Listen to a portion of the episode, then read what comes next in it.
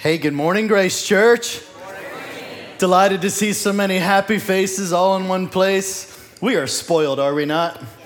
What a delightful group. What a beautiful, what I would call Grace Church family. Amen. That's what we're going to preach on today. Hey, can you just pray with me one more time? Let's all just pause and acknowledge God in this place. God, we thank you that your divine presence, your anointing is in this place. You have blessed us with your precious Holy Spirit. Because of the finished work of the cross, we have fellowship with you. And you know us so well. You've called us to know you. And I pray today, Lord, as we dive deeper into your word, into your scriptures, that we would know your heart. In the mighty name of Jesus. Amen. Well, thank you so much for being here and uh, online. Thank you so much, guys, for joining us. You're also part of our extended family. Um, and, and just thank you for tuning in. There's a lot of places to be, right? You could be on the golf course, look at this beautiful morning you decide to be with the Grace Church family, and we're delighted. So, thank you so much. Well, hey, we're in a series called a Mission. I like the word mission more than vision because I like, we need both, right? We need vision and mission, but mission has sort of a let's go forth, right? It has like feet to it, right? This is, and it has more of an action to it, right? So that's why we called it mission instead of just vision, right? Um, but I'm in, a, in I'm, I'm on a roll here to say that church uh, should feel like a hospital. And then I talked about that last week. You can catch up online if you missed that. But church should also feel like a family. Amen, somebody. But if we're missing then the army, which we'll talk about later in this series, it should have all those elements to it, right? So, but today I want to hone in and say church should be a family. And what does that actually mean? Somebody say family you're part of something and if we're not careful we can miss these elements or just be not intentional about it, right? And think it happens by accident. And what I want to say before I go far too far into this series again is that the hospital, the family, and the army side of what a church culture should be, I don't want to come across in a way that makes you feel like it doesn't exist. I'm coming into something that's been built and you've been building on for 40 years, right? And so when I talk about it, I don't want you to, to, to hear me say that it doesn't exist. But what I am convinced amen, somebody, is that we're not only building upon something that's already been happening here, but that we're also expanding and we're tearing out some walls and expanding it further. Is that okay? Tent pegs are being ripped up in some areas and extended, but not because it doesn't exist, because God's saying grow. Healthy things grow. Amen. So today I want to talk about family. And um, hey, I was married to my beautiful wife Alicia all the way back in the year of our Lord 1999. That makes me old. Come on, somebody. Been married for 24 years. And uh, when when I came into the Griner family, and uh, hey, we're blessed to have Calvin and Steph Griner here today. Alicia's parents are sitting right here. Um, beautiful, beautiful parents and, and what I would call a family feel, right? And so uh, I, I, got, I was dating Alicia for a while, and I want to tell you about holidays. The Griner family does this. I didn't tell you I was going to tell this story, did I?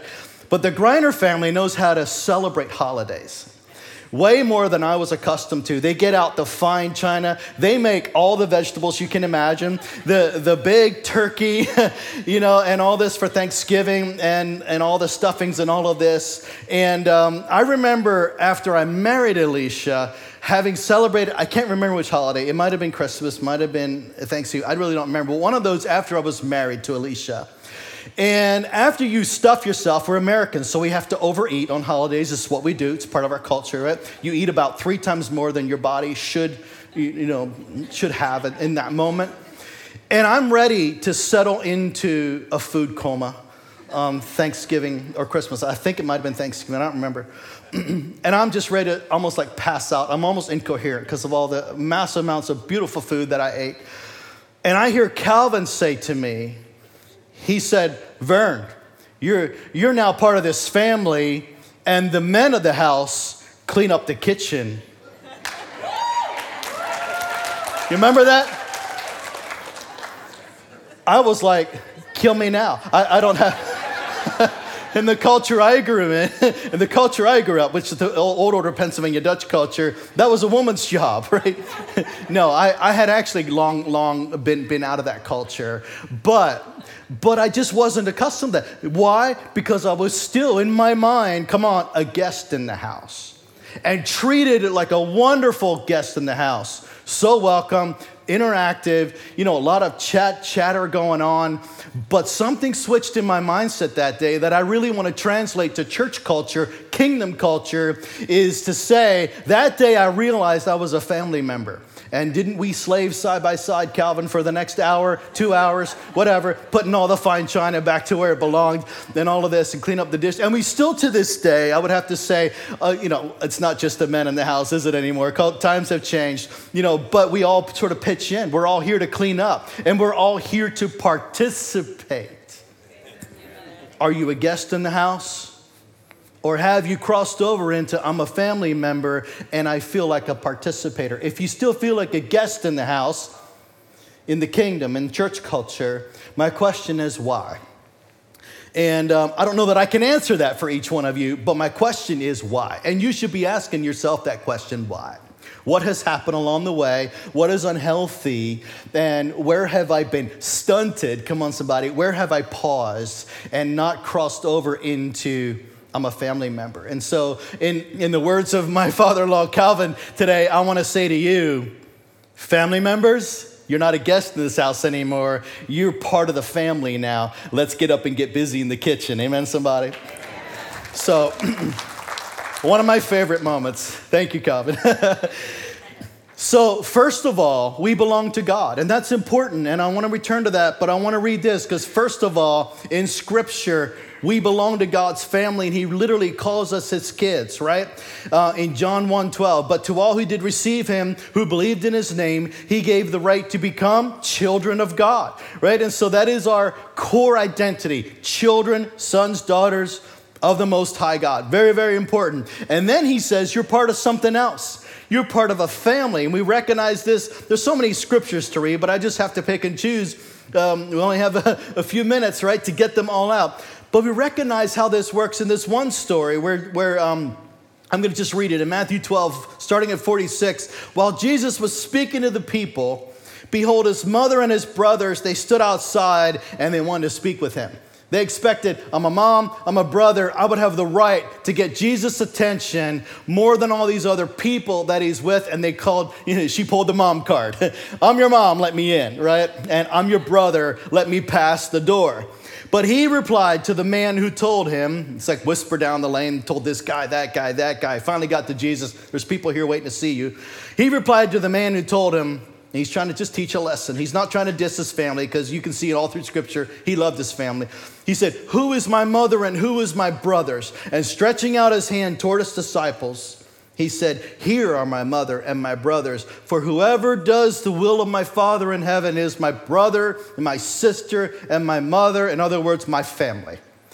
Those who do the will of God are followers, right, of God Most High, and now followers of Jesus. They are my family.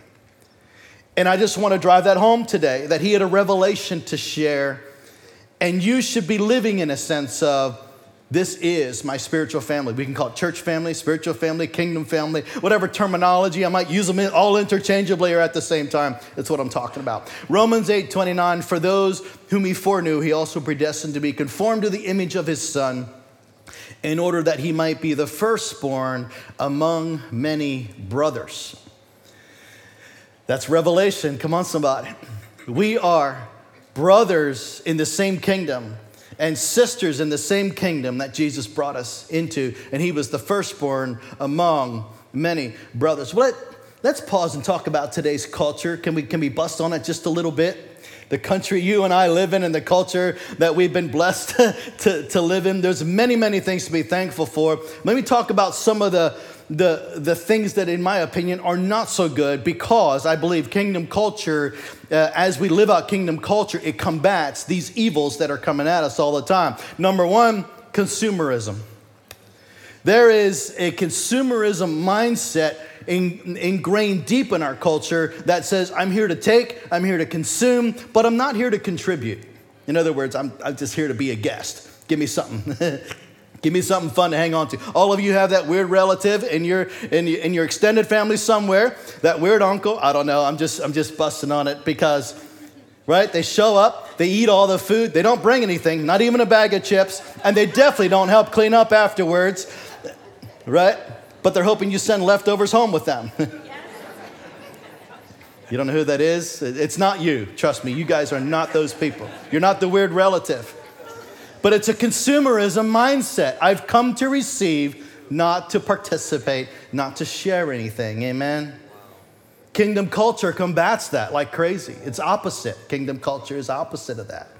And so, if we want a family feel in this place, a family culture, we have to combat the consumerism mindset. In our culture, we live in the most non committal, somebody say non committal, culture that I believe has ever existed on planet Earth. I could be wrong about that because I haven't always lived on planet Earth, you know, hundreds of years ago. But uh, authors have written about this, and people have studied this and and and declare that to be true. I, I don't know if it is true, but it's a little bit of a mindset of like I'm here unless something better comes along.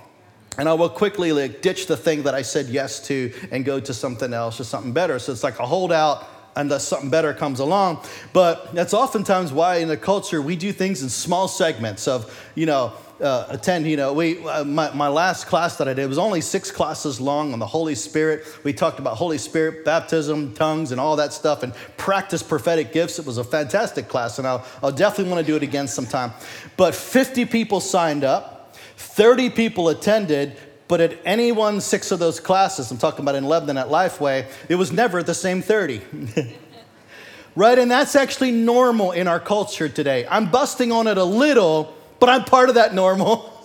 I'm actually part of that. And so are you. That's actually fairly normal in our culture today to get a kind of half hearted, sort of pseudo non committal response. Okay? You just have to know that, that's all. Because kingdom culture, as Jesus becomes alive in us, starts to, starts to move and maybe, you know, convict us a little bit along those lines. Doesn't mean, you know, if you skip church, I'm going to come after you. I'm not saying that. Um, our culture is filled with skepticism. Somebody say skepticism. It's a little slow to trust, and sometimes rightfully so. But this word cynical probably describes our culture as well. Like cynicism kind of rooted in bitterness, a little bit of expecting the worst, like expecting more bad to happen, right? It's a little bit of a doom and gloom culture. Let's call it skepticism for now.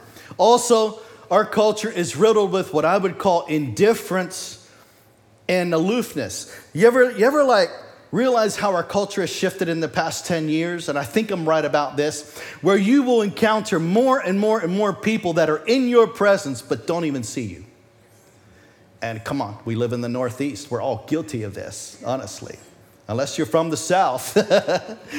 but Southern charm is actually a real thing. We go to South often on vacation, been there many times, and it's very, very normal for them to just see you as you're driving by on the road and they don't know you and they're waving at you for no reason, right? It's like, you know, in my, my North, Northern mindset, I'm like, they don't know me. This is weird. Uh, in the grocery store. They're greeting you in the aisles, right?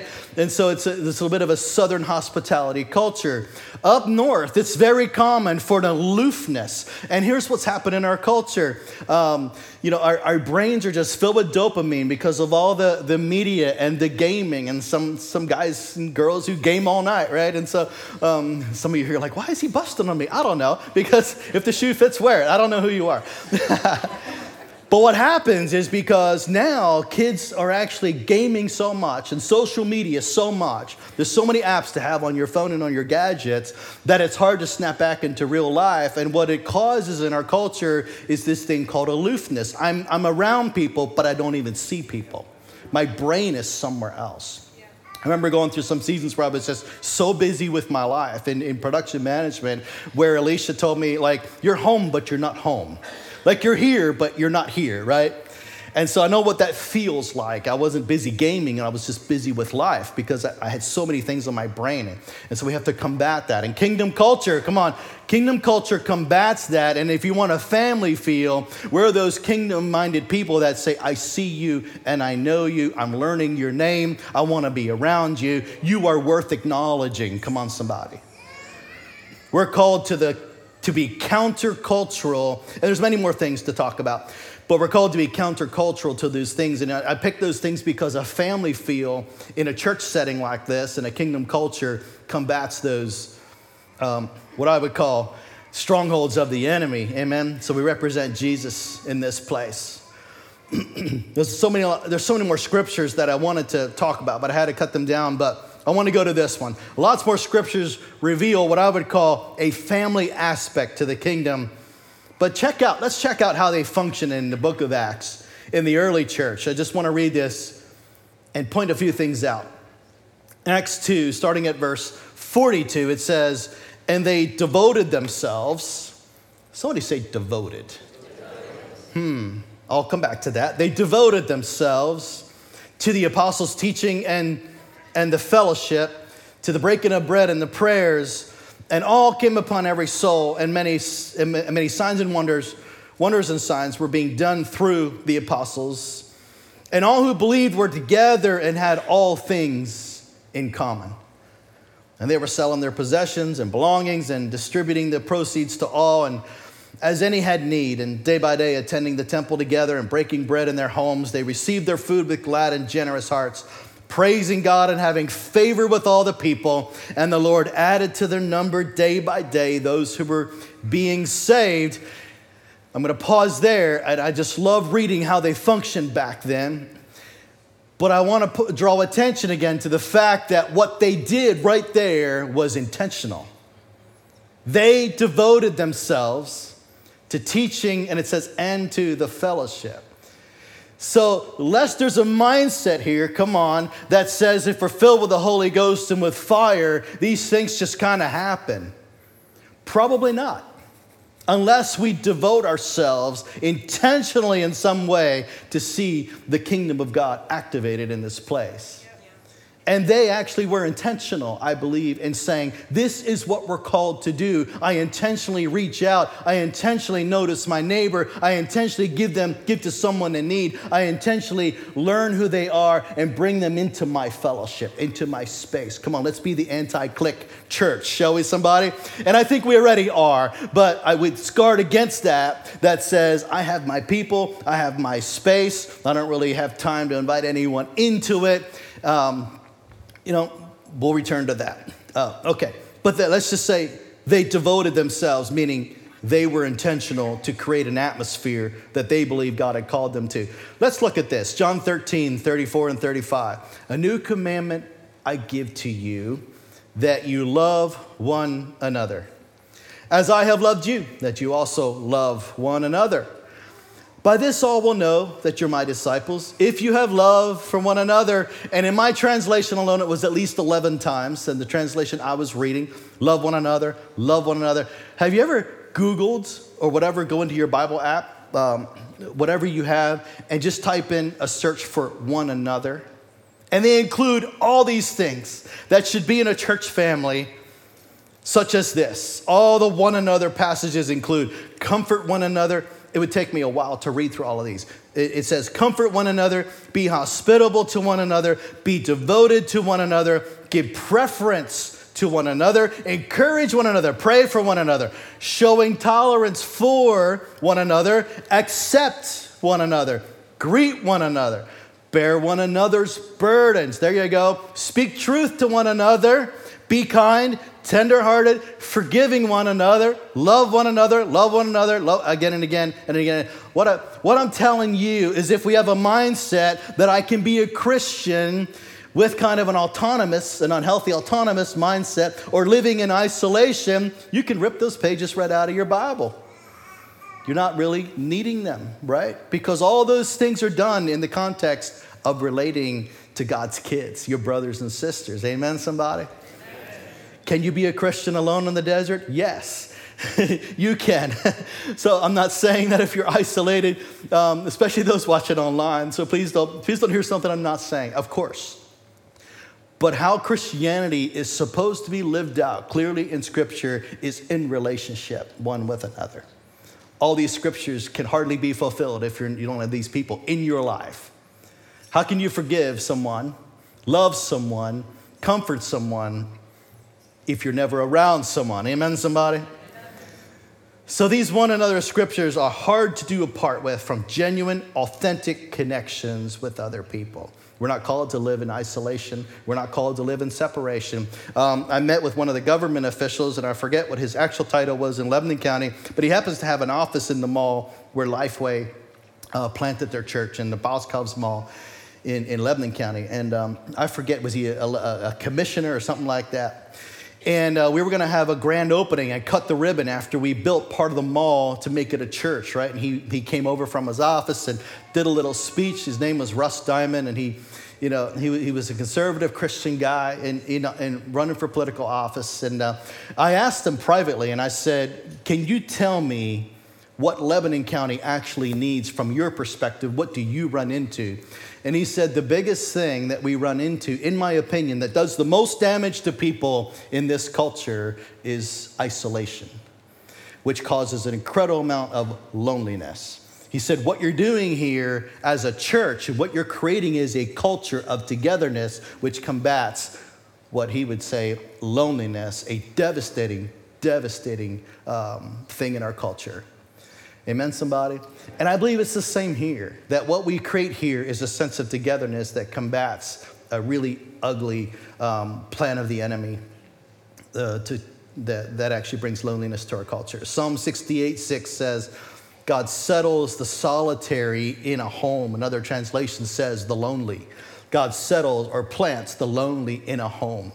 And I wanna, I wanna pause right there and say, we are that home in one degree, right? It includes your homes where you actually live and breathe and, and go to sleep at night, but it includes this place too, this house, this house where we're in right now. Now, you still good?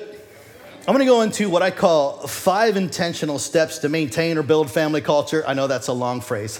Five intentional steps that I believe that if we partner with the Lord in, Come on, Christianity can't be done in your own strength, right? Probably preach that again and again and again. But as we partner with God and His desire, we say, Holy Spirit, help me in this. Five intentional steps to maintain and build a family culture in this place because we value it so much. Number one, get this receive the Father's love. It's hard to give something that you yourself haven't received. 1 John 4 19, we love why? Because He first loved us. Now, when you experience that, now when you say, I'm gonna intentionally love my neighbor, my brother, my sister, you actually have an impartation from God Himself to give out. And people feel that and they know it. They'll say, Well, it's like he's been with Jesus or something. The Galatians 4 starting at four. But when the fullness of time had come, God sent forth his son, born of woman, born under the law, to redeem those who were under the law, so that we might receive adoption as sons. And because you are sons, this is daughters as well, God has sent the Spirit of his Son into our hearts, crying, Abba, Father. So you're no longer slaves, but a son. And if a son, then an heir through God. Receive, receive, receive, and receive. First and foremost, you have to receive your identity in Him. And you know that. I don't care if you have to park yourself in front of the mirror until you get it and speak to that person that you're seeing and say, Son, daughter, son, daughter, and cry out in your heart, Abba, Father, I belong to you. I am part of your family. Now we're ready for number two. Amen, somebody? Number two, this might hit some of you a little weird develop social skills. How you jump from something so spiritual to develop social skills? is social skills in the Bible? I wanna, I wanna tell you where it actually is in the Bible. This was a fun study. The Bible actually talks about social skills that we're supposed to intentionally adopt. Let's start with Proverbs 18 24. And I picked the New King James Version for this one I usually do ESV, but it's New King James because it says it the, the way that I remember it. A man who has friends must himself be friendly. Ooh. I don't have any friends. I don't know, nobody talks to me. No one shakes my hand. No one looks at me. I've encountered many of these people, and so have you, and they have yet to tell their face that they want a friend. Even, even the smile is lacking, right? I kid you not. I actually, we used to have a, a, this is going back really far. We used to have a distant neighbor who lived in kind of the same, uh, soon after we were married, who lived in the same complex. And when, and, and we didn't know him super well, and he was completely 100% antisocial. And so we would wave, never waved. Look, you know, all this, look, okay, he's mad at us, we just don't know why, right? I kid you not, when we launched Lifeway Church, um, years, this is many, many years later, we launched Lifeway Church like seven years ago. This gentleman showed up, guest, visitor at our church, and I, I recognized him immediately when he was coming in the door as that antisocial neighbor, right? Alicia's like, I remember that dude. Couldn't even get him to look at us or say hi, ever. He came into the church lobby, somehow made it past the greeters. The greeters, he wouldn't even shake their hands. He literally, I get you, he, he slid along the wall of the lobby like this past the coffee station. You know, we were meeting in the theater at the time. Slid along the wall, walked along the wall, found a seat in the theater. And then after he had, you know, the full church experience, he sent us a scathing email right to the pastoral team and said, This is the most unfriendliest church I have ever attended. I was watching him because I knew him, and I, I went to the staff meeting and I went, I know that guy, and, and let me just explain what he, you know, what he's like. And, what he, and so, so the pastoral team was just like upset by this scathing email going, Oh my gosh, I thought we were doing a really great job of being friendly and welcoming because Lifeway's a church plant. Everyone's new, everyone's welcoming each other. It's not like we have people here that have been attending for that long, right? We all feel new. And so, you know, anyway, if you want friends, then be friendly. Shake someone's hand. Hallelujah, somebody. There's some social skills right out of the Bible. Uh, and, and, and uh, uh, in all honesty, I, I pray for his healing. There's something going on there. I pray for his healing. Amen, somebody? I don't mean to be. I'm just using it as we did. We prayed for him right then and there. Say, Lord, bless him, set him free. 2 Corinthians 13, 12. Greet one another should I say the rest? With a holy kiss. okay, that's cultural. Is that okay? That's cultural. You don't need to do that. Don't kiss me. I ain't kissing you either. if you're not Alicia, not kissing you. But listen, how many times do we glaze over these scriptures that are so simple and so to the point that it's just not deeply spiritual enough for us to pay attention to? But it says it throughout New Testament again and greet this person, greet that person, greet this group, and greet this church, and greet them with a holy kiss. That was cultural. That's what they did. We just glaze over and go, I don't have to greet anyone. And there's the, there's the mindset that battles aloofness when we stop, we pay attention, and say, You're worth acknowledging with a greeting. Uh, keep it American. You know, you can do a hug if they're comfortable with hugs, but start with a handshake. Start with an acknowledgement. During COVID, we learned to do more fist bumps and all that, arm bumps, and some people were even doing foot bumps, which I thought was a little weird, looked like tap dancing a little. But, uh, but nevertheless, you know, whatever's honoring, greet someone. Amen, somebody? Shall we do that? I know you, many of you do. And again, I'm not preaching as if this doesn't exist, but I am preaching like tent pegs are expanding. And some of you are just getting a, a simple conviction right now to say, I should do better. I've had that conviction many, many times. Look, if this little old Mennonite boy can learn to do this, so can you. I was raised in social dysfunction, trust me. I was raised utter social crippledness. And when I got my first job, this is a story that's not in my notes, but I'm to tell it anyway. When I got my first job in a bulk food warehouse in Lebanon County, and they hired me because they knew my dad, and I knew that. they hired me because I fit the culture. and so, yeah, he's Alvin's kid. I think he'll do all right, you know.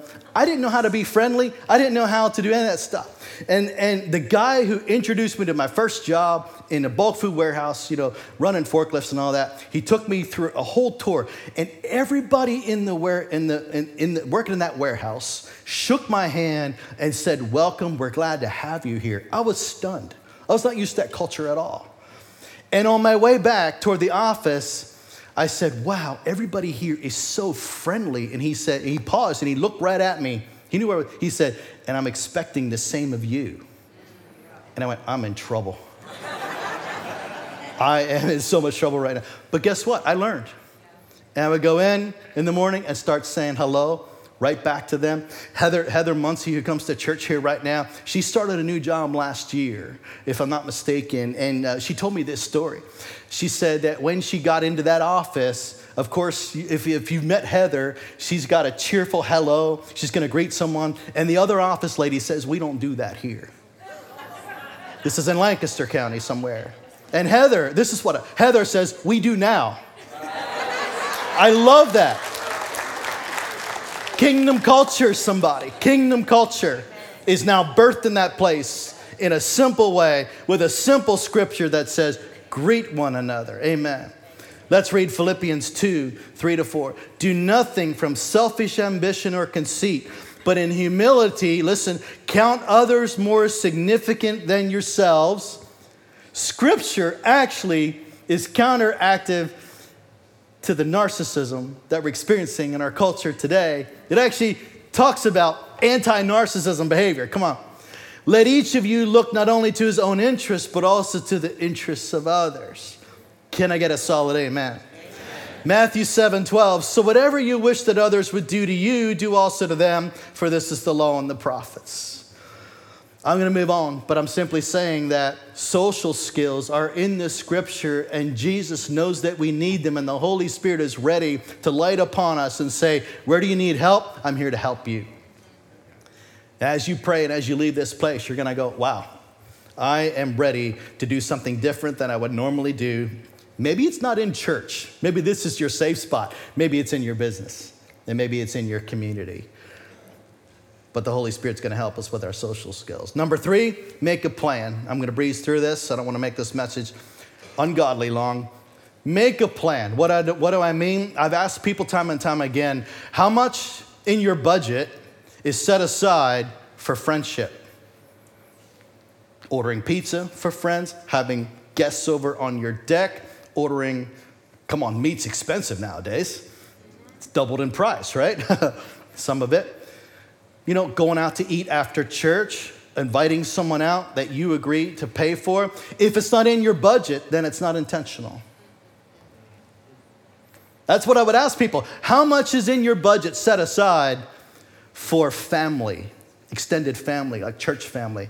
And if they say nothing, then I said, you know, come on, let's go back to the verse. Let's go back to the verse.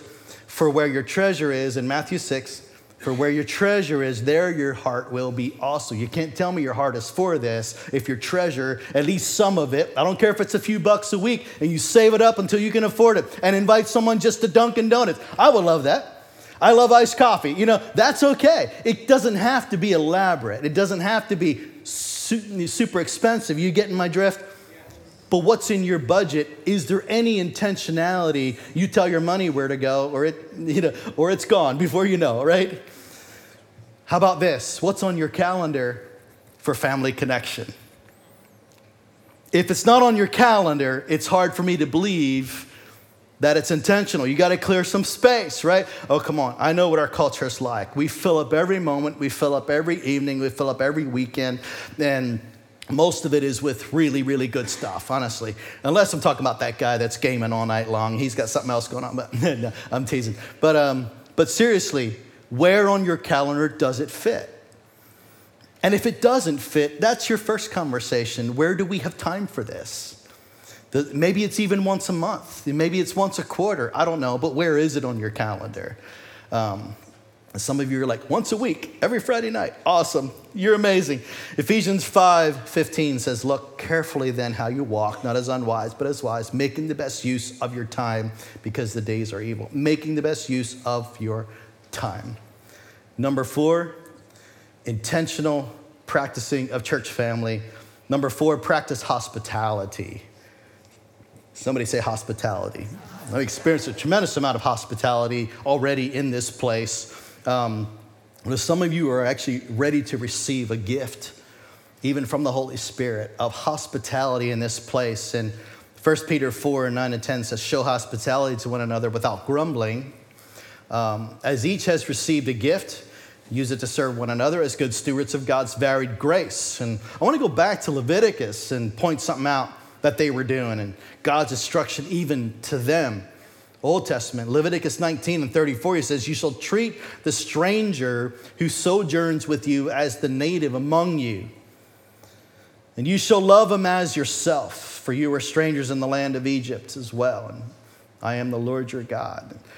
I just want to say something real quick before I move on. There's a gift of hospitality that belongs in a church family. If it's missing from a church family, then you know, we start to sway toward other things that we deem more important. But I'm telling you, it's one of the most important things that a church culture really desperately needs to hang on to and cultivate. But I don't see in Scripture where this is limited to a certain personality, an age group, a demographic, or a season of life. Well, I'm not a people person. Well, then get healing. We'll pray for you. No, there's my sarcasm coming out a little bit. I'm really not that, you know, I really do pray for people's healing. And I believe there's mental illnesses and all that stuff. And I'm, I'm very, very sympathetic toward that. And some people do have what's called social anxieties. I understand that and been around those people as well. But there's healing. There's healing. Come on, somebody. There's healing in the kingdom. Back to the hospital. Listen to last week's message. This is where you belong. Also, while you're dealing with that, even if it's online, you still belong because we believe there's healing for you. But I have heard so many things about this. Oh, come on. At, over the years, whether it was in my production years or other church culture, we've taken personality test after personality test after personality test. And I, I like them, they're actually really interesting. And, and it, I learned a lot about the team that we're working with, the pastoral staff we're working with. We learned a lot about our bosses. They learn a lot about us. So it's, I, I don't, I'm, I'm gonna, I'll probably take another one, um, Enneagram or whatever. I'll probably take another one just because I want to keep learning. But here's what happens is the mindset can set in with those things of like, well, that's not my personality, so I'm not called to. Scripture does not say that. It may look different how you practice hospitality, for example, because that's or how you serve. It may look different because of your personality, but it doesn't excuse you from obeying Scripture, God, obeying God. Is that okay? Somebody say, ouch. Thought I was off the hook.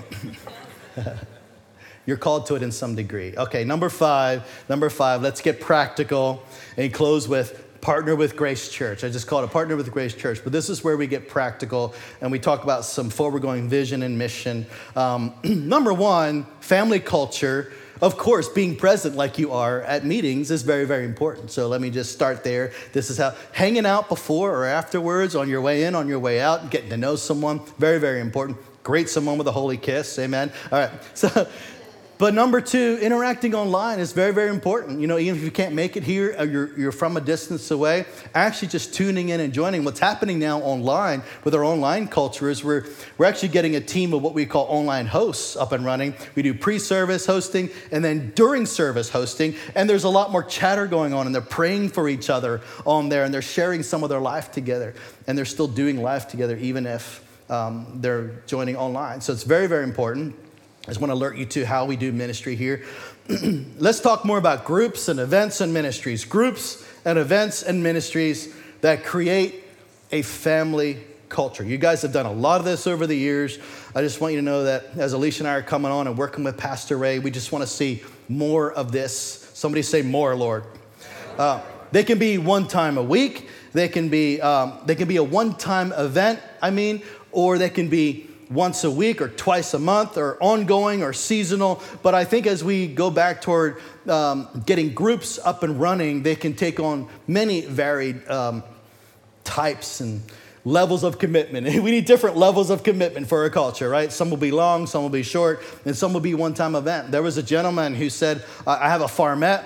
I want to I wanna have like a backyard party. And he said, I don't want to limit to who can sign up uh, because my farmette, if more people sign up, I'm just going to get more food. He was going to, you know, roast a pig or something. 200 people signed up for his backyard farmette party. He decided to get a tent, so now it's a big tent meeting. and he decided to then get ponies. And so uh, one thing led to another, led to another.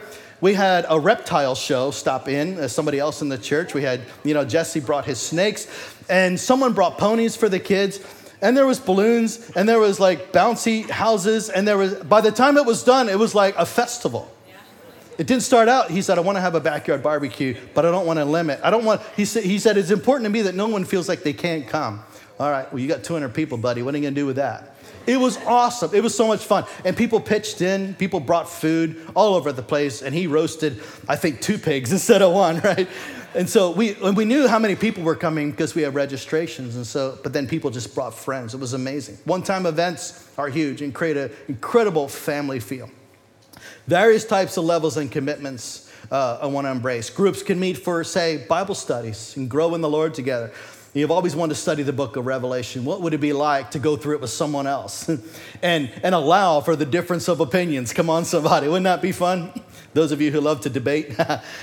How about, how about book studies? You know, there's just so much at our disposal. We have people meeting, uh, I'm talking about Lifeway now because our, our, past experience. People just meet and go through a book together. Um, there's, there's groups that met for prayer. There's groups that met even for worship jam sessions in their basement or their back deck. It was, that was really fun.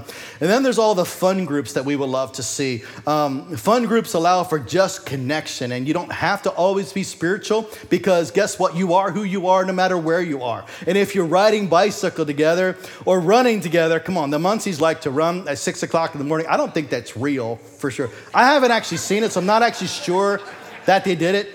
I'm busting on them now. But I heard that they did run with about 20 people. I don't run unless there's a bear chasing me, and that doesn't happen much around here. Help me, Lord. I need to run. That would be good for me. Ray, you would enjoy that. But anyway, they, they, they would meet. Uh, we also had a group for, for motor, uh, motorcycles, um, did, did a few runs. There was sports of all kinds, like, like ultimate frisbee. People that get together for just game nights, like board nights and card nights and things like that. Target shooting, that was actually fun. Breakfast and hiking and running. And there's a day in the park, there's a couples night out where they would all pay for a babysitters and, and all the couples would go out. Um, sometimes it was all the couples together. Sometimes the couples just went on dates or separate ways, but they all, you know, created this, this space where their kids would, would be watched in a safe environment.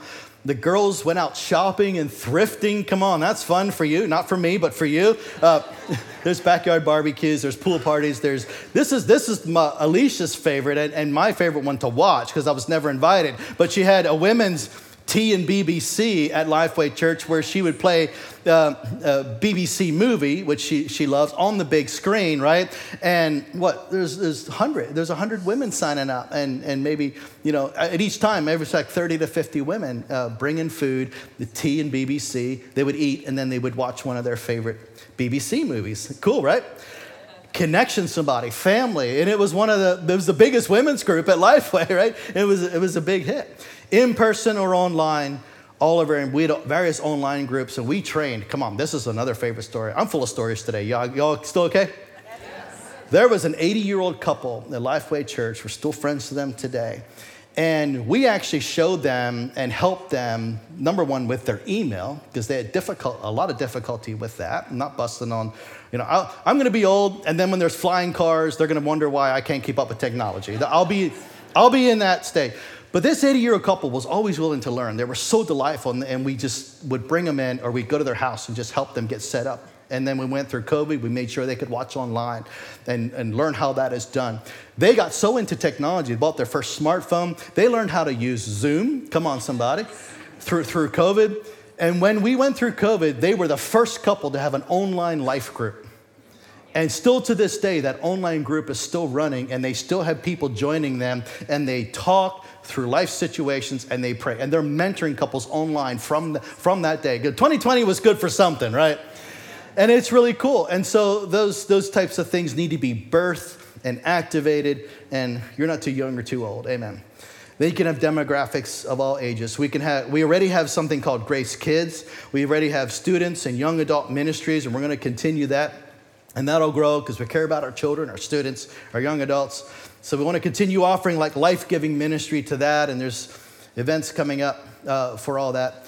there's summer camp coming up. Save the date for July 16th, 17th, and 18th. You've heard about that. Get your kids there. That creates a family feel, does it not? But then also after summer camp, I just discovered this. Come on, this is fun. There's a family and friends day. Did I say it right? The Sunday after summer camp, right here at, on the Grace Church campus, there's a family and friends day where you stay afterwards for food, and we have bouncy houses and ice cream trucks and all that. So, so there's the beginning works of that coming up, but that creates a wonderful family atmosphere. So save the date for July 23rd on a Sunday. Bring a friend, that'd be cool. Um, and of course, bring your kids. We have, we have vision for Christmas parties. We have vision for New Year's Eve parties. And there's a lot of folks in our culture that may not have family nearby. And we love those spiritual family atmospheres to get people connected and stay connected when they may or may not have family nearby. And so Christmas parties are usually a really big hit. Family connection groups of all kinds. When I say family connection groups, it's where families can meet with other families and the kids are also invited. You can get a babysitter for your kids or not. But oftentimes, our groups actually started by sharing testimonies. What is your story? Come on, in our culture, people do not feel heard so quickly. And they haven't found that space where people actually know the good, the bad, and the ugly, and they love me anyway. That's how God treats us. He knows our crazy, cra- He knows my teenage years, which I don't even want to talk about. I was not a great teenager, by the way. That's why I say it that way. He knows the crazy stuff that I did, and He sees my spiritual journey, but He also wants family to share journeys like that and to say, What did you learn? What have you been through? How can I stand with you, journey with you? And when uh, groups like that start by sharing their stories, it becomes a really powerful, and people get to, to know each other super, super quickly. We need ministries and groups for men and women. We have some. I think we need more. Um, you know, I'm talking about different demographics now, just to sort of stir you up and see what else possible. But men and women, of course, specifically. How about one for young married couples, with or without kids? There was a young married group that had to say no kids allowed because they didn't have kids yet and they wanted to relate and do some do some fun stuff. But then there was a young married uh, group with kids, and they would again find a way to watch their kids and they could relate come on around their season of life that they were in it was just a huge hit um, how about groups for senior citizens? There was a breakfast for 55 plus was a huge hit uh, back in the day, and sometimes they bring in a speaker, but um, they would fill the diner, fill the diner with 50 to 60 people. Come on, some of you would really love that. Let's do it again, all right? How about one for parents with teens or young adults? There's actually not a lot of stuff out there for parents with teens and raising young adults. And there's not a lot of materials out there, come on, for parents with adult children that might still be coming and going in their house through college. There's actually less material. There's a lot of material out for parents that are raising kids, like toddlers. And of course, we need that as well. So, groups for parents that need to learn how to discipline their kids or raise their kids or train their kids up in the way that they should go. Moms groups, I understand there was one, but we need more moms groups. Um, I'm just trying to throw some things out there. Can I tell you something before I move on? We're secretly hoping, pastoral staff, we're secretly hoping that as Grace Church becomes like the platform or the catalyst for connection in your life, that we plan events and groups and ministries, and events and groups and ministries. We're secretly hoping that you find your people to the degree that you go beyond that and you don't need us to plan it for you. Does that make sense? Take a deep breath. It's not, it got quiet in here. What I mean is, we're going to always keep doing it. And I hope you stay in the life of the party. But for, for you to move into authentic relationship, like, I found this dude. I don't care if the church ever plans another men's event, I'm going to have breakfast with this guy. I don't care if the church ever has another mom's group. I found this lady that I can relate to. She has kids, I have kids. We're just going to be each other's besties. Because when it goes past somebody doing it and planning it for you, you've now entered into authentic family relationship where you know your people, you know your dudes, you know your girls, right? And kids know other kids. And now you've actually arrived at a place. Now, here's the thing we still need to stay involved in the life of the church. Let me preach at you just one more minute because we were part of a life group for three years at a, at a church called Ephrata Community Church. This was many other years ago before Lifeway, Ephrata Community Church, where Alicia and I were. We were part of that life group for a long time. And that's where I met one of my very best friends today. I met, we met there, we, we were introduced to each other, and we still talk. Matter of fact, we're gonna have coffee together Monday um, because we're still staying in touch. I did not necessarily become best friends with the leader of the group. He had a call. Listen to me. He had a call upon his life for family connection within the church, not because he was needy and needed us all to be best friends with him. He had a call in his life for connection. And he created an atmosphere in his basement, his backyard, and the events that he created whereby we could all meet best friends. So don't get into this mindset where it's like, I know my people, I don't need this. Other people do. And there's people coming in that need to find a place and need to find connection. They're looking for their peeps. They're looking for their best friends. They're looking for connection. And you are anointed to create such a place. You don't have to change your friends group. You can have your five best friends or your three best friends or, or whatever. Maybe you are looking for other best friends. Wonderful. That's a great place to be, just to admit that we need more friends. But you are anointed to create a space where connection, divine connections can happen because people need people. And they'll learn to love one another in, in that space that you help to create. Is that okay? Does that make sense? There's an anointing on you. I want to do one more thing before I close. There's this, this call to action is to say, kind of like I did last week, if this is you, you believe that there's a call upon your life to minister in the area of family connection in a church culture like this. I would love for you to jump to your feet. I just want to declare a scripture over you. I want to pray over you to say, No, I have a calling on my life to be a connector type person. Actually, it's also somewhat of a shepherd anointing, actually, because you bring people together and you bring the unity of the faith. Some of you stand up and say, That's a call upon my life. Some of you over here, over here. Don't be ashamed. I'm not going to call you out and make you do something crazy right now. I just want you to acknowledge before God that you have a call in your life for this. Good, good, good. Anybody else? You're called to either lead a group you're called to be people that connect people with people. And maybe you're called to student leadership and young adult leadership and all those things. I want to acknowledge you today and say, without you, the body of Christ would be crippled. And we're not that. We're very, very thankful today that God has raised up people that say, I am anointed to bring people together and, and cause them to be a family in this place. I want to read Psalm 1 and 33 over you. And the reason I want to read it is because I was thinking about the anointing over you for unity. You actually bring the unity of the faith when you bring brothers and sisters together in unity. And it's like this. I want to read Psalm 133 Behold, how good and pleasant it is when brothers or sisters dwell together in unity. It's like the precious oil on the head running down on the beard, on the beard of Aaron, running down on the color of his robes it's a priesthood. And it's like the dew of Hermon, which falls on the mountains of Zion. For there the Lord has commanded his blessing. Right there, the Lord has commanded his blessing on you today. Right here, those of you that are standing, the Lord is commanding a blessing upon you and he recognizes it as life evermore. I speak life over you. I speak a blessing over you and an anointing over you, like the anointing oil for this call that is upon your life to create a family togetherness and to call people forth and speak life to them in this place. In Jesus' name, thank you so much. Can we just applaud these people that have a calling on their life today? Would you all stand with me in this place? Thank you, good people. I think I went past my time a little bit. You're such a gracious audience. I told about three too many stories. I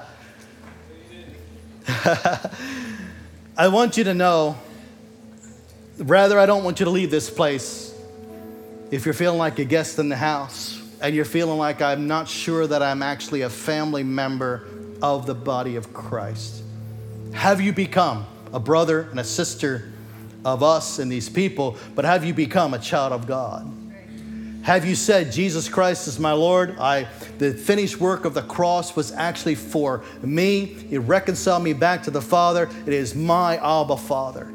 And it can simply be done. And what we, what we say is you can get launched into that by recognizing your need today in this place. Every eye closed for just a moment as we close here. What this does is just give you some personal space, just a personal moment to say, I need Jesus Christ as my Lord and my Savior. If that is you, I would love for you to shoot your hand up in the air. We will all join in prayer with you and for you in this place before we go. Shoot your hand up in the air, real high. Say, I need Jesus Christ as my Lord, my Savior. If you're watching online, just type in and say, I need Jesus. We're going to pray with you in a moment. I see you, love you, see you, proud of you. Hallelujah. Thank you. You can put your hands down. Let's all pray together in this place. Say, Lord Jesus, I repent of all my sins. I receive your love and forgiveness. And I accept your invitation to become your child and a sibling in the faith. Holy Spirit, fill me and empower me to be an active member in your family. In Jesus' name, amen. Let's applaud those who said yes to Jesus today.